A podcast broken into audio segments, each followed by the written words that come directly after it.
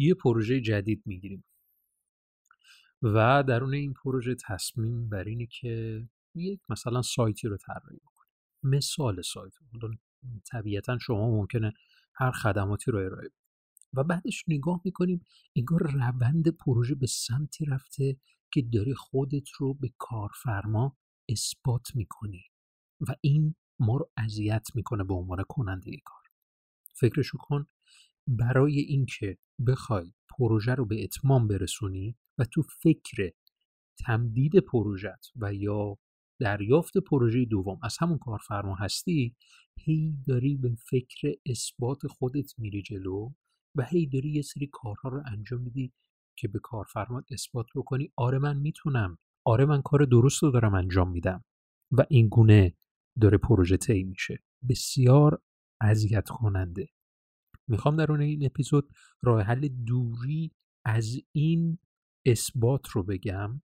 چیزی که من واقعیت تجربهش رو داشتم در یک پروژه تلخی که فکر می‌کنم بدترین پروژه‌ای بود که تجربهش رو داشتم. ولی خب طبیعتا تجربه های بسیار زیادی هممون در این زمینه داریم. ولی می‌تونم بگم که این تجربه من یکی از مواردی بود که تصمیم گرفتم وارد قلمرو جایگاه سازی بشم. می‌خوام در اون این اپیزود در رابطه با جایگاه سازی صحبت بکنم و بگم که چه ارتباطی با دوری از اثبات خودمون در یک پروژه داره که چطور می‌تونیم از این درده خودمون رو دور بکنیم.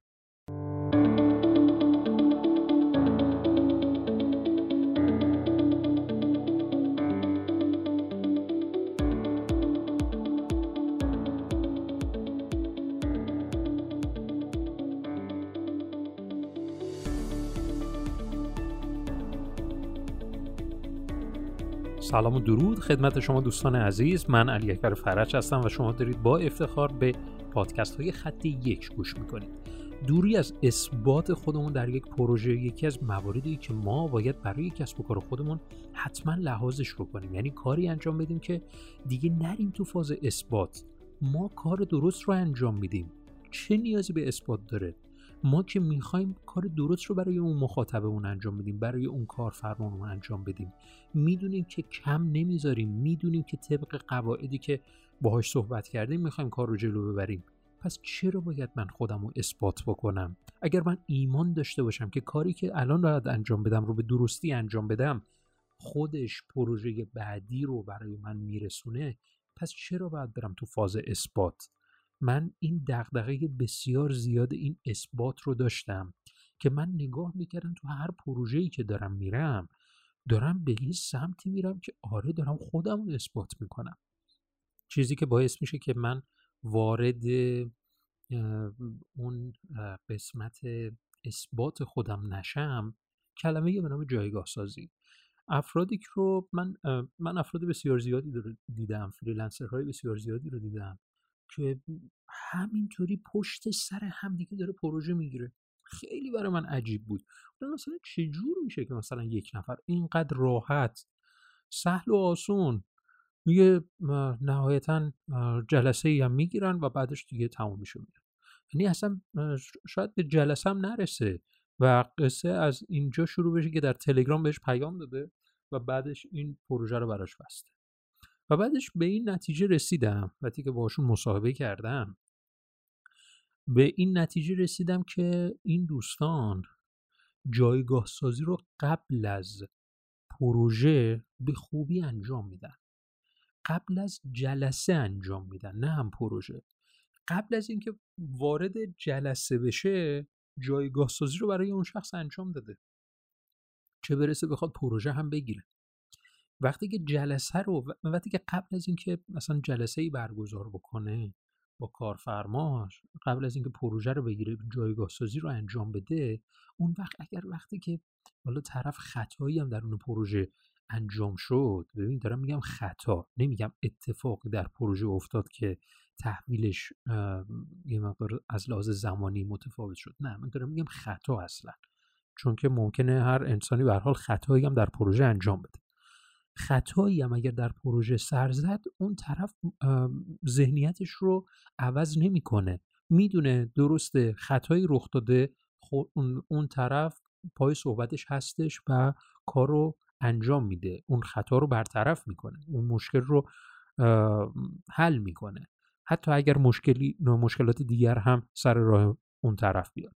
پس این جایگاه سازی هستش که به نظر من کمک می‌کنه افراد اصلا دیگه نرن تو ذهنیت اینکه آره این الان پروژه رو خوب برای من انجام میده یا نه. اصلا این اون چیزی تحویلم میده که من می‌خوام. اینجا هستش که افراد قدرتمند میگم قدرتمند یعنی کسانی که تراز اولن اصلا اینطوری بگم. میگه که من اصلا پروژه قبول نمی کنم مگر اینکه اون شخص کاملا معرفی شده باشه. یعنی اینکه این شخص رو فلانی معرفی کرده که من حاضرم پروژهش رو بگیرم. می‌بینی جایگاه سازی رو؟ یعنی اصلا این گفته که من موقعی پروژه رو می‌گیرم؟ یعنی فریلنسری که تو تراز اول ترینه این گونه داره میره جلو. میگه من موقعی این پروژه ها رو می‌گیرم این پروژه رو می‌گیرم که یه کسی این رو یه معرفی چیزی کرده باشه و بعدش من میگم. حالا شاید مثلا بگیم که خب بابا ما دیگه تراز اول نیستیم. پس چطور می‌تونیم مثلا یه کاری بکنیم که من پروژه رو بگیرم و اون جایگاه سازی من داشته باشم؟ اینجاست که با موارد مختلف جایگاه سازی آشنا میشیم. بابا فقط یک معرفی دوستان نیست. خیلی چیزای دیگه هم هست. الان ایده میاد به ذهنمون میرم می‌تونم تحقیق بکنم و انتو کار دیگه انجام بدم که متوجه بشم که آره جایگاه سازی فقط معرفی پروژه های موفق توسط حالا اون حالا کارفرمای دیگه نیست. خیلی چیزای دیگه هم مثلا می‌تونه باشه. مثلا یک کتاب ذهنیت طرف رو می‌تونه مثبت بکنه. هدیه دادن یک کتاب می‌تونه ذهنیت طرف مقابل مثبت بکنه. حالا می‌خوام از قسمت کامنت ها برای من پیشنهادتون رو بنویسید. به نظرتون چه چیزای دیگه ای میشه که ذهنیت طرف مقابل قبل از اینکه شما جلسه ای رو برگزار بکنید می‌تونه ذهنیتش رو مثبت بکنه؟ پس جایگاه سازی فقط به این معنا نیست که من حتما پروژه موفقی داشته باشم و حتما اون شخص معرفیش کرده باشه. و دیدگاه دیگری هم هست که مثلا میگه بابا جایگاه سازی خیلی کار سختیه. ولی به نظر من به نظر من این اثبات خودمون برای کارفرما خیلی کار سختتریه. باعث میشه که همه انرژی و همه تمرکزت که تمرکز بسیار چیزی گرونیه خرج چیزی بشه که هیچ آورده می‌تونم بگم برات نداره. و اون پروژه های بعدم دچار مشکل می‌کنه. شما همچنان در وادی اثبات هستید. و این اثباته برای هر شخص خیلی طولانی می‌تونه انجام بشه. حالا متفاوته ولی طبیعتا خیلی کار دشواریه. به نسبت اینکه من نرم تو فاز اینکه آره جایگاه سازیم رو ببرم بالا.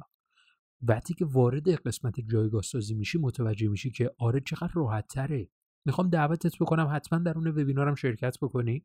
وبینار از تماس تا قرارداد پیشنهاد می‌کنم که درون این وبینار شرکت بکنی که اگر حالا این پادکست رو داری بعدا میشنوی که از زمان وبینارم گذشته حتما می‌تونی فیلمش رو تهیه بکنی. پیشنهاد می‌کنم از فرصت باقی مونده استفاده بکنی چون که ظرفیتش محدوده. امیدوارم که شما رو بتونم درون این وبینار ببینم. که این وبینار دقیقا می‌خوایم در رابطه جایگاه سازی صحبت بکنیم در این رابطه صحبت بکنیم که من جلسه ای که می‌خوام برگزار بکنم راجع به چه چیزایی صحبت بکنم و کماکان ما جایگاه سازی رو باید حفظش بکنیم و ارتقاش بدیم. کاری که قبل از پروژه باید انجام بدیم اینه.